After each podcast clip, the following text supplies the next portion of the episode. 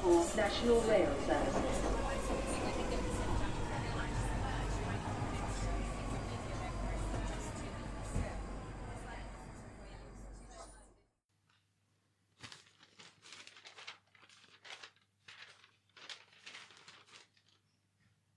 Bine te-am regăsit în stația Londra. Eu sunt Manuel Cheța de la manuelcheța.ro iar acesta este episodul 6. Episodul se numește May Back. Chiar acum câteva secunde începusem intro-ul cu bine ai venit la Tehnocultura SciCast, la care trebuie să îl înregistrez mâine. Însă am, tre- am șters partea respectivă ca să nu sperii oamenii.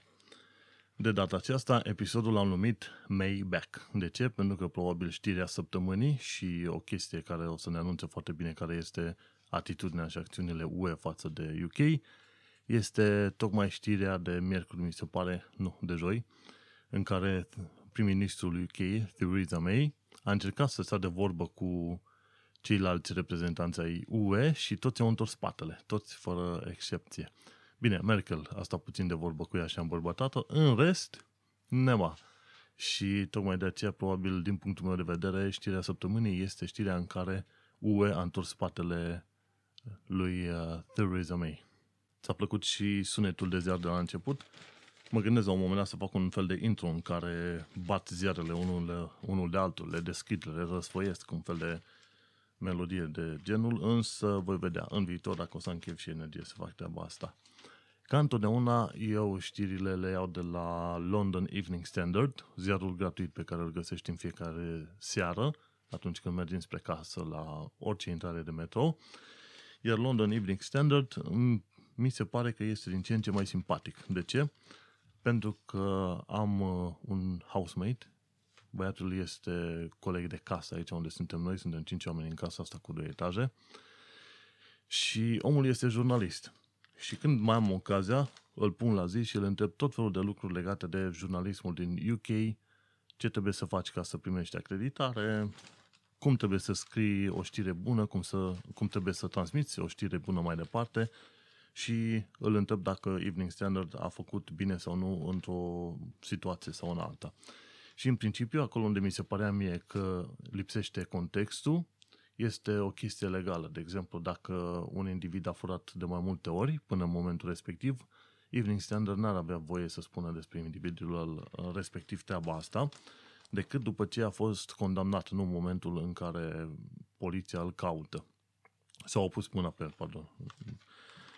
Sunt situații în care jurații ar putea citi în știre despre X sau Y că a avut antecedent într-un anumit domeniu și dacă ajung la, se ajunge la judecată, acei jurați ar putea să-l considere pe individ vinovat din prima, fără ca să mai conteze dacă el cu adevărat a făcut cu adevărat sau nu fapta de care este judecat în momentul respectiv.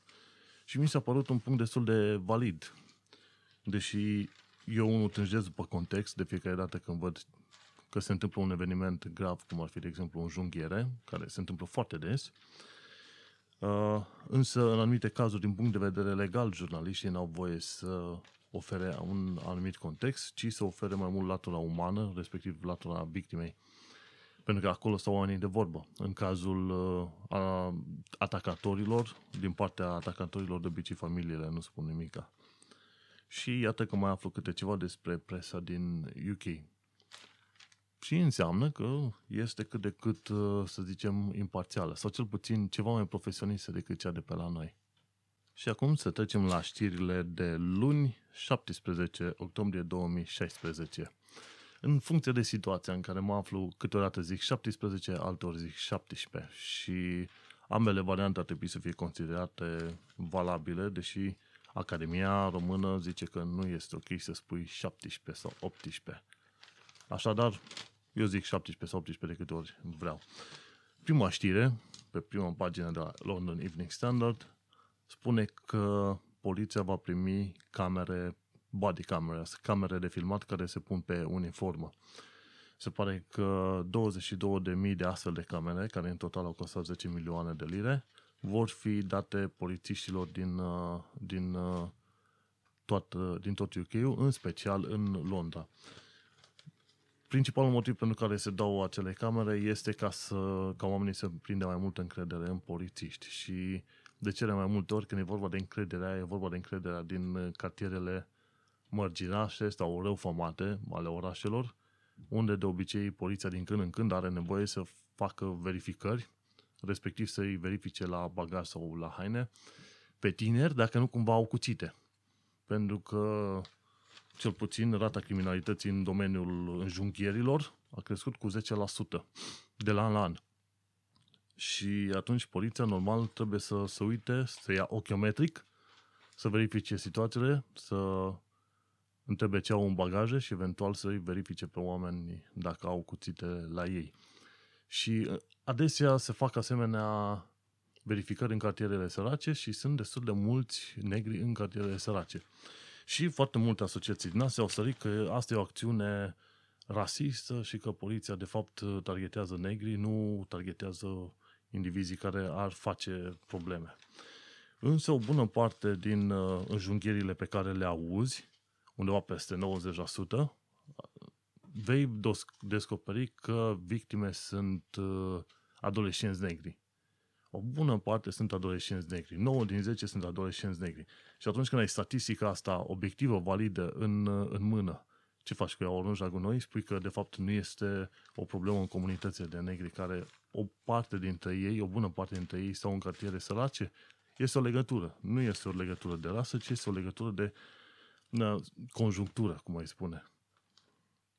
Și iată că în acest mod se trimit 22.000 de camere. Acele camere vor fi bune și pentru polițiști, pentru că sunt cazuri în care instanța ar putea să lase un om liber, când ar fi suficient de multe dovezi să fie prinși oamenii respectiv. Iar în, în UK, cel puțin, chiar dacă filmezi tu cu telefonul mobil, aia poate fi considerată probă.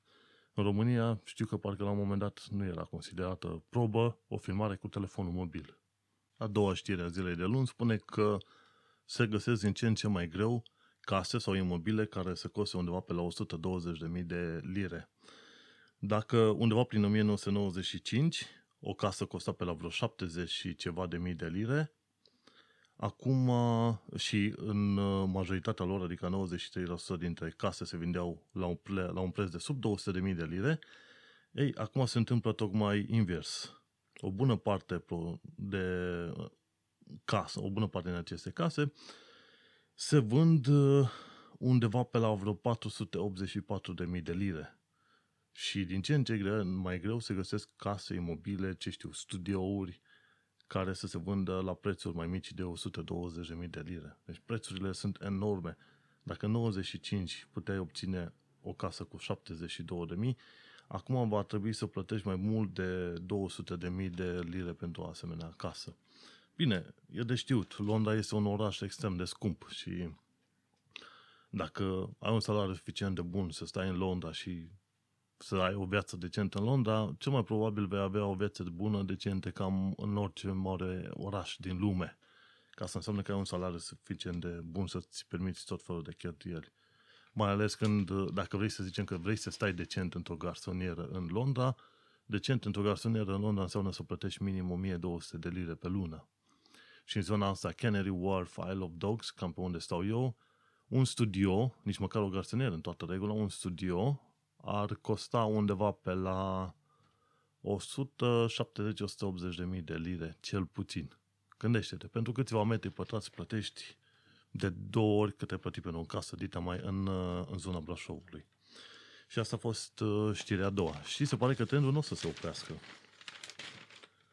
casele vor ajunge din ce în ce mai, să fie din ce în ce mai scumpe. De obicei văd pe la anunțuri când mai caut să mă uit de curiozitate, te duci pe la agenții NASA și citești în vitrine și vezi pe acolo case care de fapt nu sunt media este de 484 de mii, dar sunt destul de multe case care costă undeva pe la un milion de lire.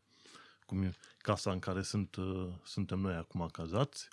Când am făcut verificările să să mă asigur că proprietarii a, sunt exact aceiași care îmi spun că sunt, respectiv cei din contractul cu care am semnat, pe care l-am semnat, ei bine, casa asta fusese vândut, cumpărată vreo 480.000 de lire prin 2003-2004, acum 10 ani de zile. Gândește-te, acum casa asta ei pot să vândă liniștit cu 700 sau cine știe, un milion de lire, mai ales că este o zonă rezidențială. Deci dacă vrei să cumperi case, în principiu te-ai putea duce să cumperi o casă în zona Greenwich. Am un uh, prieten român și au luat acolo o casă undeva la vreo 4-500 de mii de lire. Greenwich e, mi se pare, încă în zona 2, mi se pare. Da, ar trebui să fie încă în zona 2. Zonă destul de bună. Bun. După care o, o știre destul de hilară, mai ales că vorbim de UK, unde nivelul de cultură științifică ar trebui să fie foarte, foarte mare. Iată că e o tanti celebră, de obicei celebritățile, pe celebrități le lovește prostia asta extraordinară. O tanti numită Barbara Windsor, nu mă interesează ce e, ce face, în vârstă de vreo 70 și ceva de ani, ba, 79 de ani, uh, ce zice? Că se opune creării unui laborator de combatere a cancerului în cartierul ei. Și acum cancerul respectiv zice că de fapt laboratorul respectiv se folosește de ceea ce se numește proton beam therapy. Respectiv, terapie cu fascicol de protoni. Și ce se întâmplă? Tantele asta, când a auzit de fascicol de protoni, proton beam și alte chestii, a zis că gata, este în mod obligatoriu uh, ceva radioactiv și așa ceva nu are, nu are voie să existe în cartierul ei, pentru că nu vrea ca ea să se îmbolnăvească sau să-i crească o mână în plus. În mod sigur, numai gândul la existența laboratorului ăsta, cred că i-a distrus jumătate de creier. No. Și adevărul este că Proton Beam Therapy este de fapt o subclasă a radioterapiei și nu, nu îți generează sunete, nu îți generează radiație, vibrații sau orice fel de probleme pentru oamenii din jurul tău. Practic, un fascicol de electron, știi ce este? Este un fascicol de hidrogen. Nu am citit în detaliu exact care este tehnologia din spate și ce face, însă numele în sine îmi spune suficient de multe, pentru că tot ceea ce e de făcut în cazul respectiv. Dacă vrei să obții un uh, fascicol de, de protoni, e bine, trebuie să te uiți numai departe de LHC, de la CERN, acceleratorul de particule. La LHC, acolo ai vreo patru acceleratoare circulare. Primul este de câteva, câteva zeci de metri în circunferință, următorul de 100 și următorul de 1 km și de 4 km și celălalt, cel mai mare este de 27 de km în circunferință. Ei, și ce se întâmplă? Ai o butelie în care ai hidrogen. Dacă e să-ți aduci aminte de lecțiile de chimie, un proton este de fapt nucleul hidrogenului. Este de fapt un, un, uh, un atom de hidrogen. Ok? Bine, fără un electron. Dar practic tu ai hidrogen acolo. Și acceleratorul de, la, de particule de la CERN folosește o butelie sau două butelii de hidrogen ca sursă a protonilor. Știai asta? Nu știai. Ei, probabil că nici oamenii nu prea au explicat cum funcționează tehnologia fascicolelor cu asta, tratarea cancerului cu fascicole protoni și nici n-au explicat probabil cam care este treaba și cu LHC-ul. Și eu mă aștept, am să mă informez și eu să vă zic data viitoare, eu mă aștept ca teoria asta cu fascicole proton să fie nimic mai mult decât un fel de accelerator în care ca sursă finală nu o să se lovească fascicolul de proton de un alt fascicol de proton, cum se întâmplă la CERN, ci se va lovi direct de tumorile respective. Ai putea să imaginezi asta ca un fel de cuțit extrem de subțire.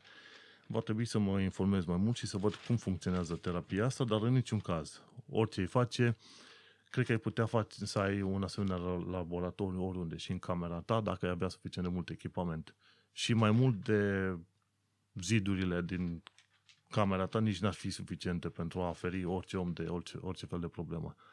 Și n-ai sunete, n-ai vibrație și n-ai niciun caz radiație. Dar asta înseamnă lipsa de cultură. O tanti celebră se opune unui tratament revoluționar pentru că nu înțelege ce dacă e tehnologia. Păcat. În fine, adevărul este că dacă e să te uiți, UK are un, uh, un uh, laborator foarte puternic numit Diamond Light Source. Este un accelerator de electron, de fapt, și acceleratorul respectiv este un accelerator circular, pe cum LHC, numai că, numai că ai electroni în Anglia. No, și la Diamond Light Source, acolo ce se întâmplă, din loc în loc, electronii respectivi ajung în, în zona unor electromagneți care îi, uh, îi determină să oscileze puternic, să vibreze puternic în zona respectivă, moment în care electronii respective eliberează o parte din energia lor cinetică sub formă de raze X, care raze X sunt folosite, aici, la cristalografie. Razele X respective sunt uh, direcționate către o probă de orice fel, de obicei un cristal oarecare, fie că și cristalul respectiv este obținut de obicei din proteine sau din cine știe ce altceva. Și așa poți măsura structura 3D a unor uh, proteine extrem de complicat de calculat în mod normal. Și uite-te cum folosești. Ar putea avea oamenii ăștia și un fascicol de electroni. Dar mă gândesc că este mai util să aibă unul de proton pentru că ar avea și masă mai mare și energie genetică mult mai mare, plus că pierderea de energie ar fi mai mică în cazul protonilor. Poate ar fi bine să urmărești episodul Tehnocultura Psychest, cel în care am vorbit despre, despre prezența la României în familia CERN și de ce sunt importante um, acceleratoarele de particule. Caută Tehnocultura Psychest, România la CERN și atunci găsești în Google treaba asta. No, în principiu, astea au fost știrile de luni. Hai să vedem ce aflăm marți. Marți am aflat de la Evening Standard faptul că încep să crească prețurile la combustibil. Și era de așteptat. Brexit-ul va fi o chestie lungă de vreo 4-5 ani de zile în care vei auzi foarte des asemenea știri. Că nu e bine, că se întâmplă, că preț, cresc prețurile, că cineva e supărat pe altcineva și așa mai departe. Nu. Și ce spuneau că prețurile au crescut cu 0,6% în ceea ce privește combustibilul și nu trebuie să uităm de afacerea Marmite, Marmite, Marmagate de săptămâna cealaltă în care am discutat de faptul că Unilever am, a ridicat prețurile cu 10% pentru că lira a scăzut din cauza Brexit și acum, atunci când ai nevoie să importi materiale din afară, te costă mai mult, cu 15-20% mai mult. Și se pare că motorina și benzina vor ajunge să crească cu 1,5 pence. Nu este foarte mult, însă fiecare creștere în asta va determina generarea unor acțiuni, unor acțiuni în uh, cascadă.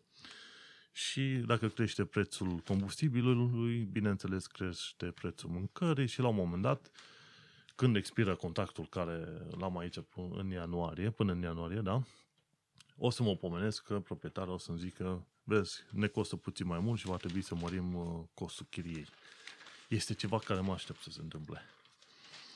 Bun, mergem mai departe la a doua știre și a doua știre este că un om care avea bani suficient să plătească pentru tot felul de tratamente, care n-ar fi trebuit să moară, care era pe punctul de a fi salvat, a murit. La spital și vorba de London Bridge Hospital. Și acolo ce se întâmplă? Omul nostru a trecut printr-o aplicație foarte, o operație foarte complicată, doctorii au reușit să-l salveze și când era în perioada de recuperare, se, el avea un tub special care îi uh, umezea căile respiratorii. Se pare că tubul special, fiind conectat la aparat, n-a mai funcționat, pentru că aparatul cumva, cineva, undeva l-a oprit. Și dat fiind că nu, nu a mai funcționat umidificatorul respectiv, corpul a generat o tonă de mucus și omul nostru practic s-a sufocat. S-a sufocat cu zile. Și zice aici, City boss died at top private hospital after key equipment was turned off. Și e păcat. Mă întrebam prima oară ce cu City Boss ăsta, dar de fapt este, este de obicei bancherilor, se spune City Boss. Chiar n-am, n-am nicio idee de ce. Nu. Și omul a murit cu zile. Deci, se pare că și în Anglia poți să mor cu zile. Săptămâna cred că am una sau două știri de genul ăsta. Și asta nu înseamnă că serviciile din Anglia sunt mai proaste, ci asta înseamnă că și aici poți avea ghinionul, poți avea ghinionul ăsta. Nu, mergem mai departe. În ultima știre a zilei de marți, desigur, selectez foarte mult și rămân foarte, foarte puține, aflăm că inflația a ajuns la cel mai înalt nivel din ultimii câțiva ani de zile, iar la anul cele mai uh, negative uh, predicții spun că inflația ar putea ajunge la 3%. Și acum hai să mergem la o mică poveste de la mine, de la, de la muncă și cel puțin probabil din domeniul IT. Uh, în principiu, în ultimii câțiva ani de zile, inflația a fost undeva între 0 și 0,6%. Extrem de mică. Oamenii, oamenii de aici n-au văzut măriri de, de prețuri de cine știe câți ani de zile. La ei termenul de inflație de, deocamdată sau până acum a cam fost uitat. Și acum iată că inflația va ajunge până la vreo 3%. Asta nu înseamnă că vor crește prețurile extrem de mult din minima și inexistența mea, pardon, cultură economică, însă nu este de bine. Întotdeauna când auzi că inflația crește, vei descoperi că valoarea banului scade. Cam asta este o legătură. Și ce se întâmplă? În domeniul IT, de obicei, cum an de an, inflația era zero, așa cum am văzut și eu din notificarea primită. Totuși, firmele de IT ofereau o mărire de salariu by default și peste tot se întâmplă asta by default de câteva procente. No. Și așa cum a fost și pe la noi la muncă, toată lumea a primit o mărire de salariu ca să contracareze efectele inflației. Fie dacă a fost 0%, a primit mai puțin, dacă crește inflația, primești și tu mai mult ca să ai, practic, să rămâi cu aceeași putere de cumpărare. Este o măsură foarte interesantă și nu știu dacă toate firmele de IT din UK uh, fac treaba asta. Dar însă, uite, la noi se întâmplă, s-a întâmplat așa. Și din ce știu eu, parcă în Brașov, de unde sunt, Arvato și cine știe ce alte firme sunt firme care an de an se uită la inflație și atunci îți oferă o mărire de salariu by default care să acopere inflația respectiv. Ceea ce este o măsură foarte deșteaptă, sincer. Oriunde fi, dacă măcar nu mărești salariu, cel puțin să oferi un bonus sau o mărire care să acopere inflația. Mie mi se pare că în felul acesta firma respectivă caută cât de cât să aibă grijă de oamenii săi. Și aici ajungem la șirea de miercuri. De obicei, între zile pun pauză, mai beau o cafea, mai citesc știrile, mai urmăresc uh, și mai strâng ideile la un loc. Atunci când faci un podcast singur, îți dai seama că și nu-l faci live, îți dai seama că trebuie să mai ai câte o pauză, să-ți mai strângi gândurile la un loc și să-ți dai seama că pentru miercuri ai strâns numai o singură știre. Inacceptabil. Cred că ar trebui să fac un barem minim. Însă să trecem mai departe. Hai, la știrea de miercuri, ce m-a interesat mai mult a fost un, uh, un uh, survey făcut pe tema Brexit. Și acolo întrebau, uh, întrebau oamenii respectivi, de fapt de la firma Ipsos Mori, care a intervievat 1016 adulți din uh, Marea Britanie și interviurile s-au făcut prin telefon în perioada 14-17 octombrie 2016 detaliile stu- review-ului, interviurilor, sunt pe www.ipsosliniuțămori.com Dar fi știut ăștia că Mori înseamnă ceva în România. E. No. Și întrebarea era, uh, crezi că uh, condițiile economice generale ale țării se vor îmbunătăți, vor rămâne la fel sau vor fi mai rele în următoarele 12 luni? și în paranteză ne arată schimbările comparativ cu septembrie. Și la întrebare au răspuns oamenii în felul următor. 24% dintre oameni, din cei 1000 și ceva, au spus că situațiile se vor îmbunătăți. Acel 24% a scăzut de la 36% în septembrie. 17% spun că va rămâne la fel și părerea asta a scăzut cu 7%, iar uh, cei mai mulți au spus că va deveni mai rău, adică 53%, în creștere față de luna trecută cu 16%. După aia mai este mai este legată o altă întrebare de standardul de viață a persoanei respective. Și spuneau că în principiu în mai, iulie și octombrie, așa, că va fi mai bine, 18%, după aia 21%, după aia 24%, că va fi mai bine. Iar că va fi mai rău, mulți alții, adică 49%. Adevărul este, dacă este să te uiți, că va fi mai rău, că va fi așa, nu se va ajunge în situații în care, să zicem, omul va muri de foame. Aici este tragedie când, de exemplu, trebuie să plătești un preț mai mare de vreo 20% la pâine sau la ceva. În principiu, cel puțin Londra sau UK, în zona asta e cunoscută ca un fel de zonă de constanță. Uită-te la, și la temperaturile care nu se duc niciodată mai mult de 20 de grade, de în anumite cazuri se duc, și mai niciodată sub 0 grade. Oamenii au atunci un interval, uh, au un interval, să zicem, confortabil.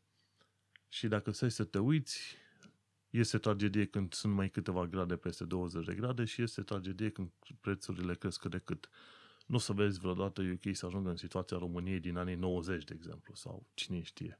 Nu, aici când vor spune că va fi mai greu sau mai sau chiar groaznic, asta înseamnă că vor, uh, nu vor ajunge oamenii în sală, ci pur și simplu vor avea mai puține lucruri pe masă, mai puține, respectiv din 12 vor avea 10 sau ceva de genul.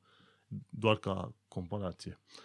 Nu să vezi aici oamenii să moară de foame. Deci tot felul de previziuni pe care le vezi că va fi foarte rău, într-adevăr, sunt uh, pierderi pe bandă rulantă, dar nu sunt pierderi în așa fel încât să vezi pe oameni că ajung în stradă și n-au ce mânca și că își vând rinichiu nu, nu o să vezi așa ceva în, în uh, chiar dacă UK n-ar mai face afaceri deloc cu UE, tot ar mai rămâne de făcut afaceri cu alte țări.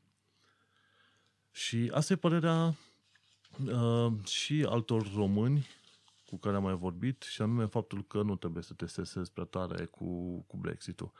În principiu, cei care sunt professionals, oameni care au venit cu o diplomă și lucrează pe, un, uh, pe o poziție bine un contract bine stabilit, ei nu, nu vor avea probleme.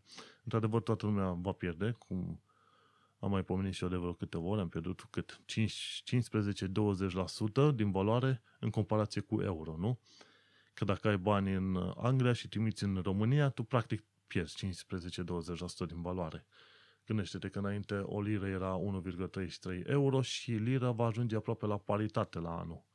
O liră, un euro. Cu toate astea, tot nu va fi, să zicem, o tragedie.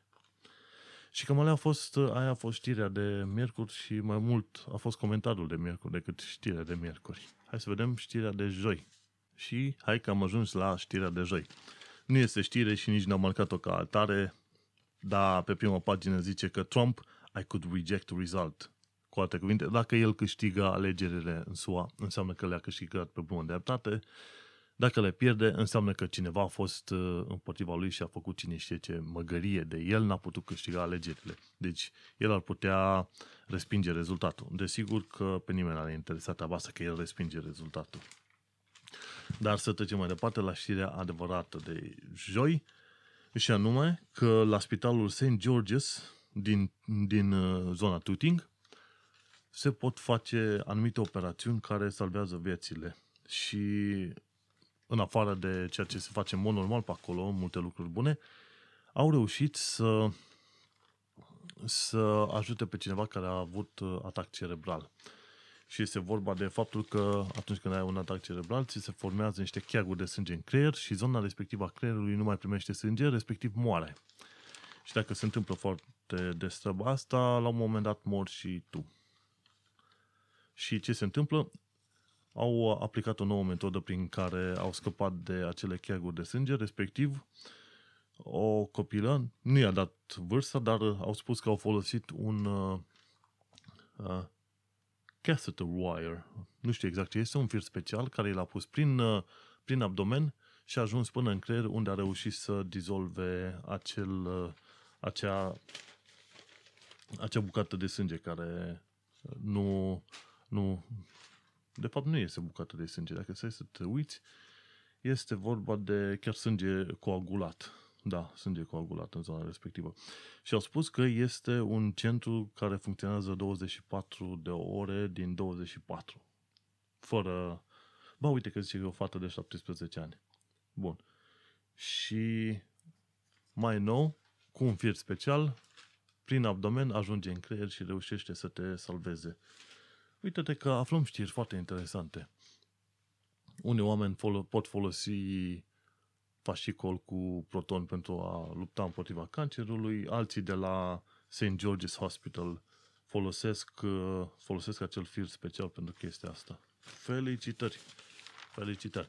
De obicei, toate și chestiuni din astea medicale, de ce? Că poate în România, dacă ai vreo problemă și trebuie să faci niște tratamente, probabil, uh, ascultând știrea asta, îți aduce aminte că ar fi un spital în care ai putea face tratamente, așa.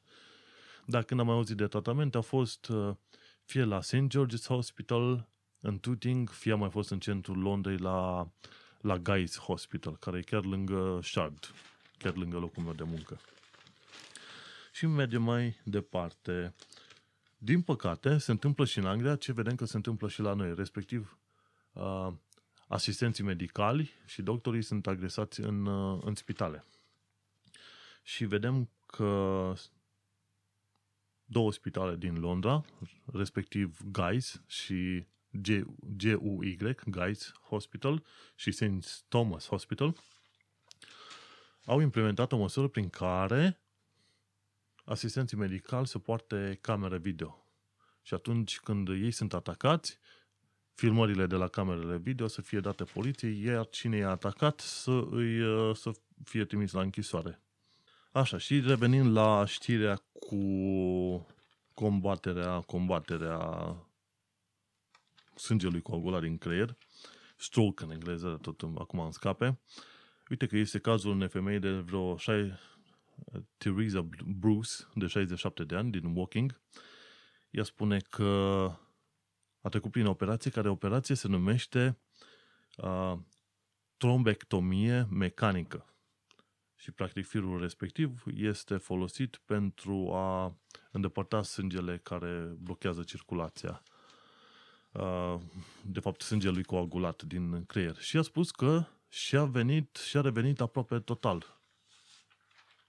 A venit cu atac cerebral seara, dimineața a plecat liniștită pe picioarele ei spre casă. Dacă asemenea intervenție apar foarte repede, înseamnă că oamenii vor reuși să scape inclusiv de cele mai severe forme de atacuri cerebrale. Iar operațiile respective, făcute la St. Guy, la, la St. George's Hospital, se folosesc de un fir care nu este mai, mai gros decât un fir de păr.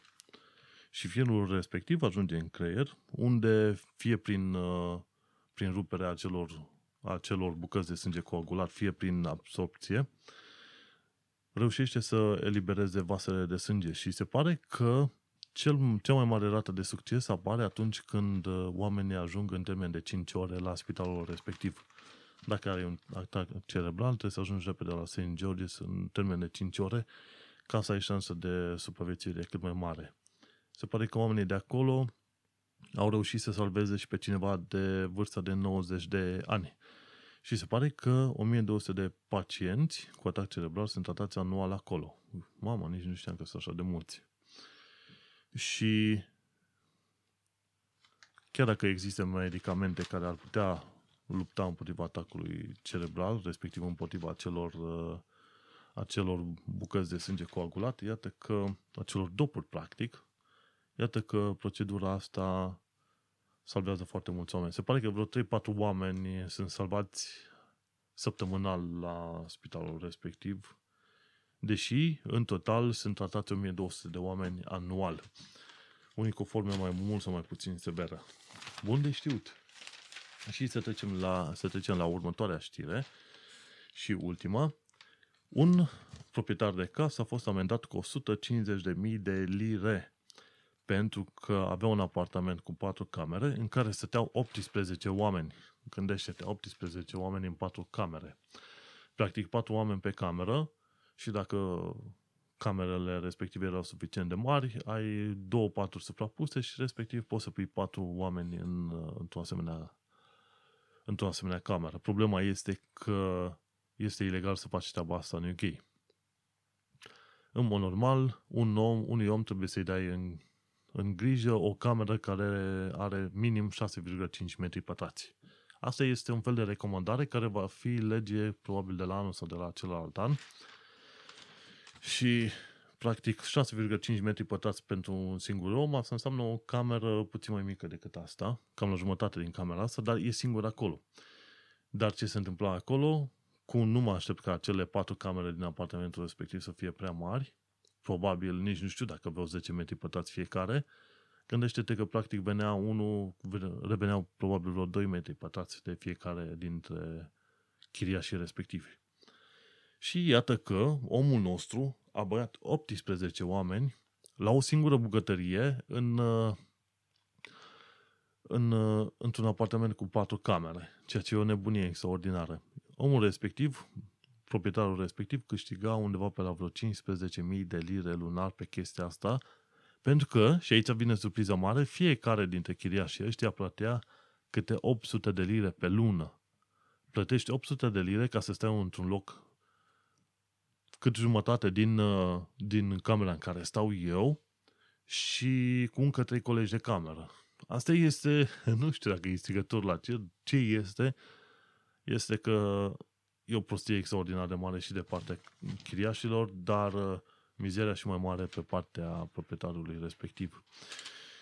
Proprietarul respectiv, pe numele lui Abbas Rasul, cum am tot zis, străinii nu prea vor să respecte regulile pe aici, că sunt unii care veniți să facă bani pe căpătială, să-și bată joc de alții, inclusiv români, și omul nostru cerea 800 de lire de la toți, de la fiecare, și se ajungea la 15.000 de lire să câștige pe lună prin, uh, prin chestia asta. Și gândește-te, aia 15.000 de lire mă îndoiesc că erau declarații în mod oficial către stat. Omul nostru a primit o amendă de 150.000 de lire, dar uh, este prea mică. Omul nostru ar trebui să facă și puțină închisoare pentru evaziune fiscală. Pentru că sunt sigur că n-a declarat banii respectiv. De aia când ajung, când am venit în Anglia, am zis, eu îmi caut niște patroni britanici, pentru că nu vreau să dau de patroni care ar fi din alte țări și au venit aici să-și bată joc și să nu respecte regulile din UK. Uh, Cum am zis, în mod normal, dacă te muți într-o cameră, nu ar trebui să fii singur. Un, camera ar trebui să aibă minim 6,5 metri pătrați și fără coleg. În Tuting, unde am stat, aveam, era o cameră mai mare, undeva pe la vreo 14-15 metri pătrați, stăteam cu un coleg. În mod normal, nici așa, din punct de vedere legal, nu este ok.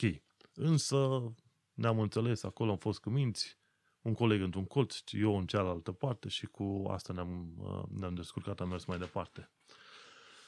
Însă, atunci când auzi de asemenea oferte, nu. Gândește-te că dacă ajungi vreodată să, stai, să stai cu un coleg de cameră, atunci n-ar trebui să dai vreodată mai mult de 270-300 de lire pe lună, cu toate cheltuielile incluse, da? Asta înseamnă internet, curent electric, apă și alte chestii. Dacă ajungi într-un loc unde îți cere 300 de lire pe lună și mai ai încă doi colegi de cameră, fugi, du-te în altă parte. Și prețurile în genere, așa cum am mai scris și pe manuelcheța.ro, pe blogul meu, prețurile în genere sunt cam așa. Dacă te duci să stai la hostel, unde ai 10-15 oameni în cameră și stai pe o perioadă mai lungă, plătești undeva pe la vreo 250-280 de lire pe lună. E groaznic. Am fost acolo, am stat o singură zi, după care am căutat să mă mut în altă parte, unde am plătit 300 de lire pe lună, având un singur coleg de cameră. De la 15 colegi la un coleg, eu zic că e un pas mare înainte. Și după aia, dacă vrei să te muți singur, poți să găsești camere single, care sunt extrem de mici, n-au nici măcar 5-6 metri pătrați, plătești vreo 400 de lire pe lună. Și undeva intervalul între 400 și 650 sunt camerele single. Camerele double, 650-700 până la chiar 900 de lire în funcție de zonă. După care treci la studio, unde ai uh, baia ta, ai bucătăria ta și toate acolo, dar e un fel de, e un practic o studio, nu este o garsoniere în toată regula, ăla e liniștit 1000-1200 de lire pe lună. Asta ca să știi care sunt prețurile în general. Deci dacă vreodată ajungi să fii pus într-o cameră cu încă trei colegi, tu nu ar trebui să dai mai mult de 50 de lire pe lună. Și am auzit că în zona Tuting sunt uh, stocă de 4-5 oameni într-o cameră și fiecare plătește 300 de lire pe lună. Mi se pare că sunt și destui români, români care stau și în zona Tuting pe acolo. Tot așa, 5 oameni într-o cameră, fiecare plătind câte 300 de lire pe lună. E mai bine decât la hostel, dar tot este prost pentru că cel care face treaba asta, în primul și în primul rând este ilegal, nu are voie să pună atât de mulți oameni într-o singură cameră, și în al doilea rând, își jecmănește pe oamenii care sunt acolo, că n-ar trebui să le ceară atâta. Ar trebui să le ceară, dacă sunt 5 oameni, ar trebui să le ceară cam la 100 de lire pe lună. Practic, camerele, o cameră dublă ar merge undeva între 500 și 700 de lire pe lună, cam pe oriunde fi în Londra. Și atunci te uiți. E o zonă, e zona 3 sau 4, cum e zona Tuting, bine, acolo o cameră mai mult de 5-600 de lire pe lună, dacă e o cameră mare, nu merită. Și atunci te uiți, dacă ai încă doi colegi, este clar că aia 600 de lire trebuie împărțiți la 3. Cu alte cuvinte, 200 de lire. Dacă ai 4 colegi, împarți toate cheltuielile la 4, deci 150 de lire. Asta ca să știi. Dacă vreodată ai nevoie să știi să-ți faci niște calcule, în genere, cam astea sunt calcule care trebuie să ți le faci. Și cam astea sunt știrile de joi. Dacă pot fi mândru de ceva, atunci faptul că am supra-selectat materialele este lucrul respectiv. Uite că suntem deja la 45 de minute și ne apropiem de o oră, ceea ce sper eu să nu o depășesc. Și ajungem la ziua de vineri, vestita zi în care aflăm de May Back. În fine, prima știre a zilei de vineri vine de la sindicaliștii de la TFL, respectiv de la metroul londonez. De fapt, nu, e de la Tube. Tube e metroul londonez. TFL este Transport for London, autoritatea care se ocupă de transportul în Londra, cu tramvaie, cu trenuri supraterane, subterane, autobuze și bărci. Vezi că ai și cu bărcile și dacă ai card Oyster, poți să mergi într-o parte în alta a Tamisei cu cardul Oyster la preț exact la fel ca atunci când ai folosit metroul. Bun. Și zic că la un moment dat s-a descoperit un bagaj în North Greenwich, destul de aproape de mine la câteva stații. Bagajul respectiv a, a fost uitat acolo de cineva, cine știe, probabil un lucrător care a, lucrează în domeniul electronicelor, că avea ceva fire pe acolo. Oamenii s-au speriat și au blocat stația pe motive de securitate. Și sindic, șeful sindicatului, unuia dintre sindicate, respectiv TSSA, șeful respectiv Manuel Cortez, a cerut TFL ca asemenea acțiuni să fie făcute în siguranță puțin mai mare. Ca omul respectiv caută un alt motiv, practic, să facă o altă grevă pe, pe metro. Când se fac greve pe metro, este dezastru total în toată Londra. Nu, și se pare că erau 300 de pasageri în uh, stația North Greenwich și au fost trimiși acasă. Acasă, au fost dați afară din stație pentru că s-a găsit o pungă plină cu fire și au trebuit să a durat ceva timp până când uh, au scăpat de bagajul respectiv.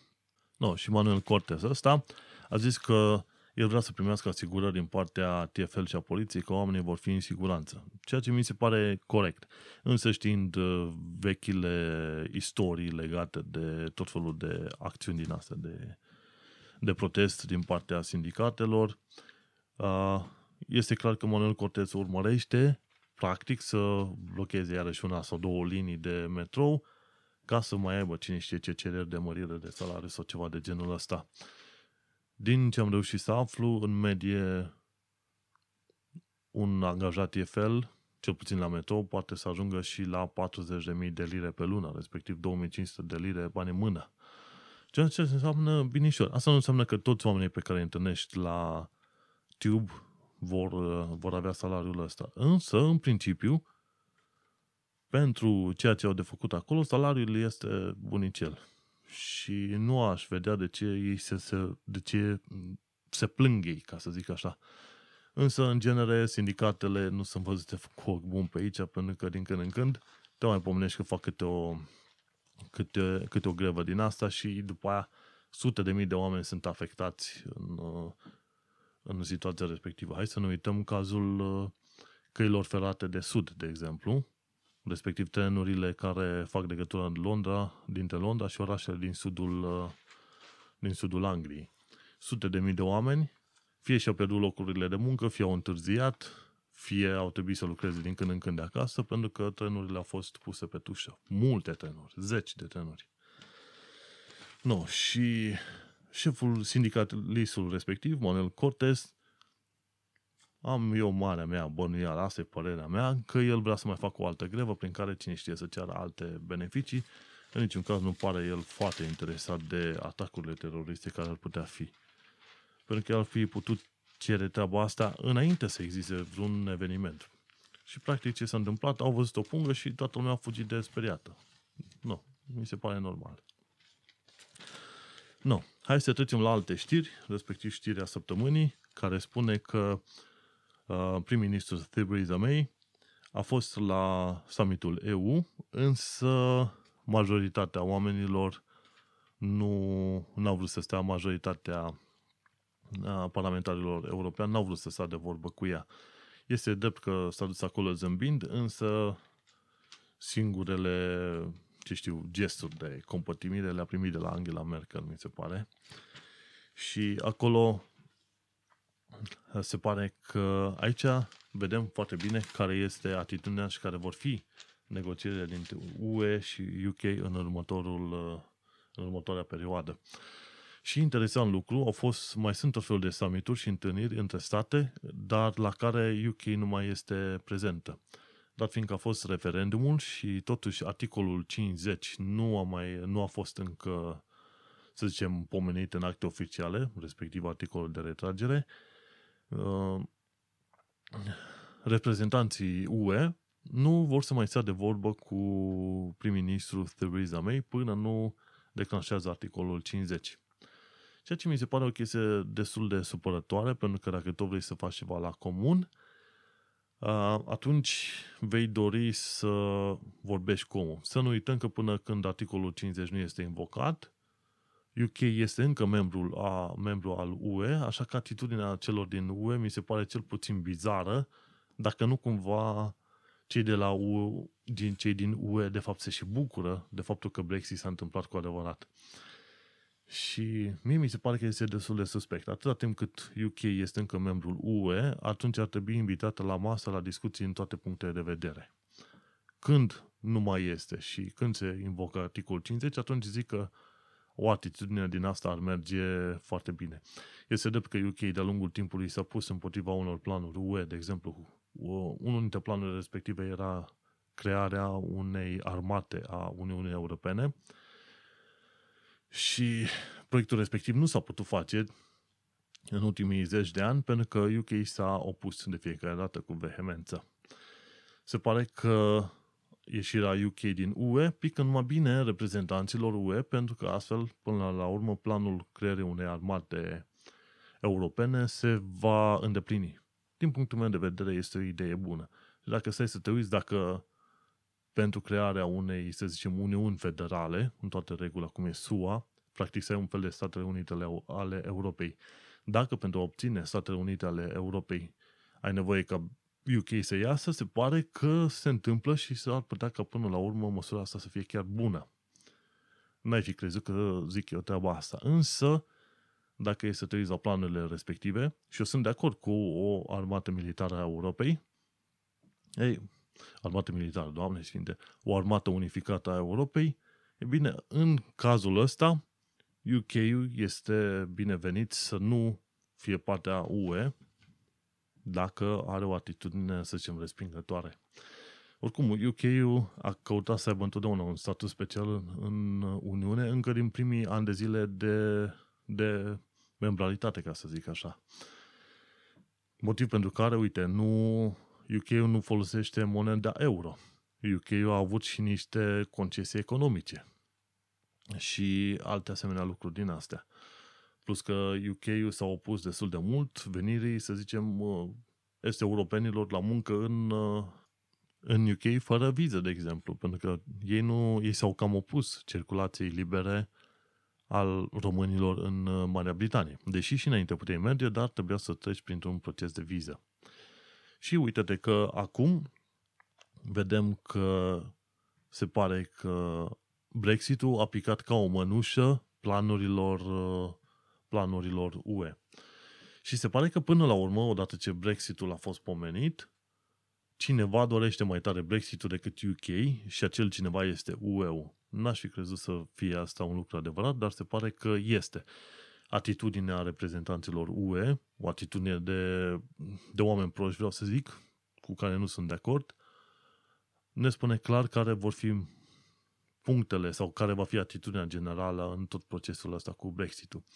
Și atunci, uitându-te și criticând ce face UK-ul în problema imigranției, îți dai seama că nici UE-ul nu sunt, uh, sunt mai brezi.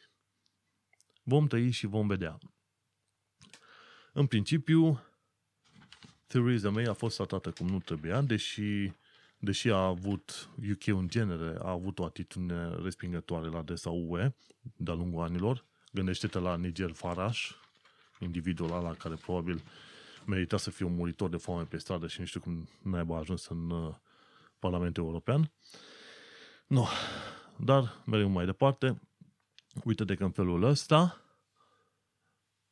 vedem că practic uh, Brexitul chiar va avea loc, pentru că UE dorește foarte mult treaba asta și restul cred că va putea numi, fi numit poveste.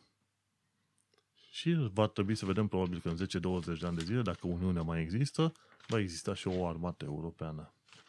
Bun, și cam asta a fost secțiunea de Maybach. Încă mai avem o știre pe ziua de bine și este o știre în care e vorba de un individ care i-a păcălit pe alți oameni că le oferă joburi în schimbul rezervării joburilor respective, pe bani. Rezervările alea se făceau în funcție de jobul de, pe care îl, îl oferea respectivul individ.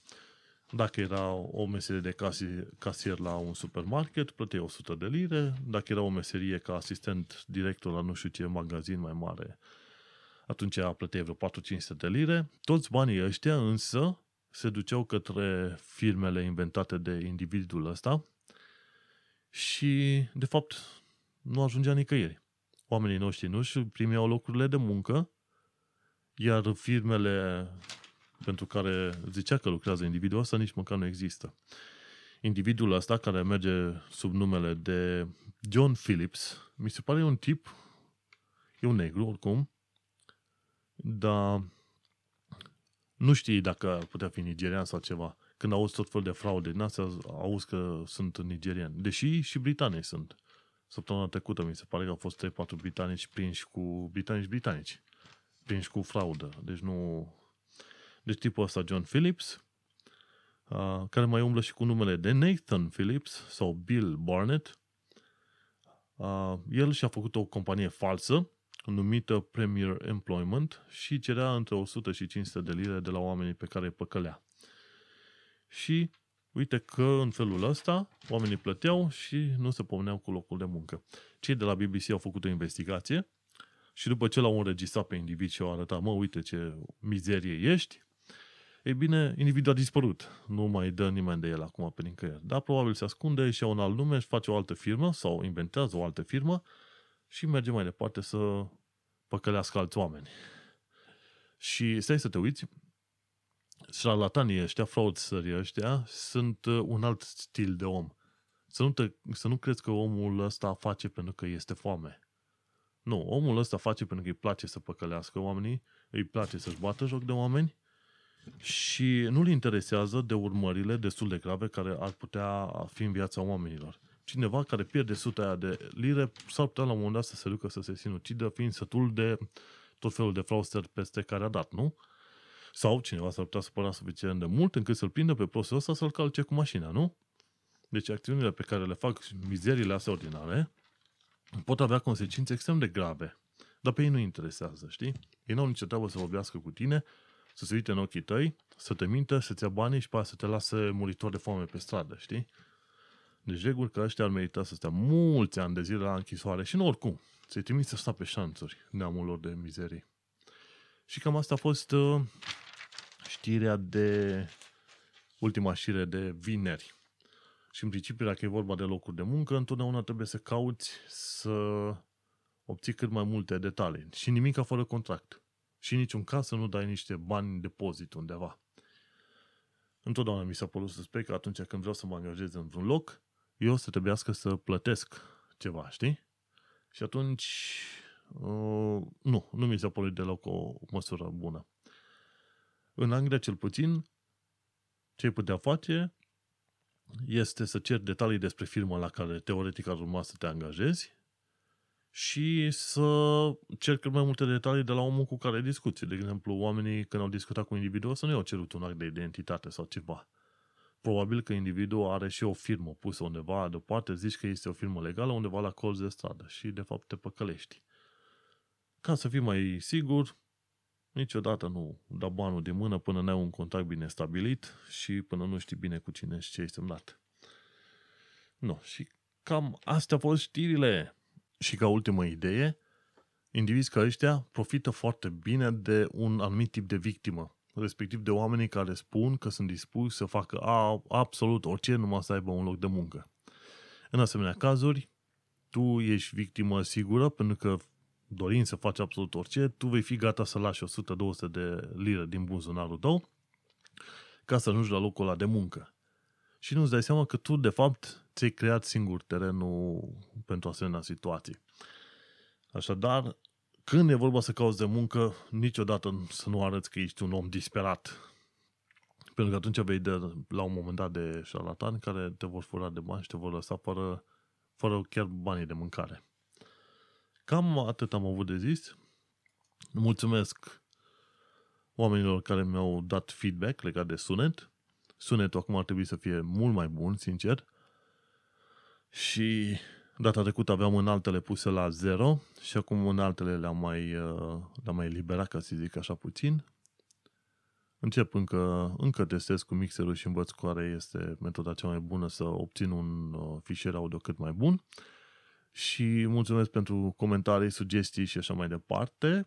Și ca idee, mi-am adus aminte că trebuie să fac și niște recomandări, respectiv nu uita să urmărești manelcheța.ro pentru tot felul de articole legate de Londra și UK. Nu uita să urmărești site-ul român.co.uk ca să, ca să afli tot felul de știri și e vorba de știri acum din uh, din Londra de, legate de diaspora și știri din România legate de diaspora, de ceva de genul ăsta. Caută și pe Facebook pagina România în UK. Ei nu mi-au cerut să-i promovez, dar mie îmi place ce fac pe acolo și informațiile pe care le prezintă. Și cam uh, astea sunt prin, printre principalele surse la care te-aș putea trimite când este vorba de lucruri legate de UK și Londra. Tu ai ascultat post podcastul Un român în Londra. Eu sunt Manel Cheța de la manelcheța.ro. Acesta a fost episodul 6, May Back. Ne auzim data viitoare. Pa! The next station is Balham. Change here for National Rail Service.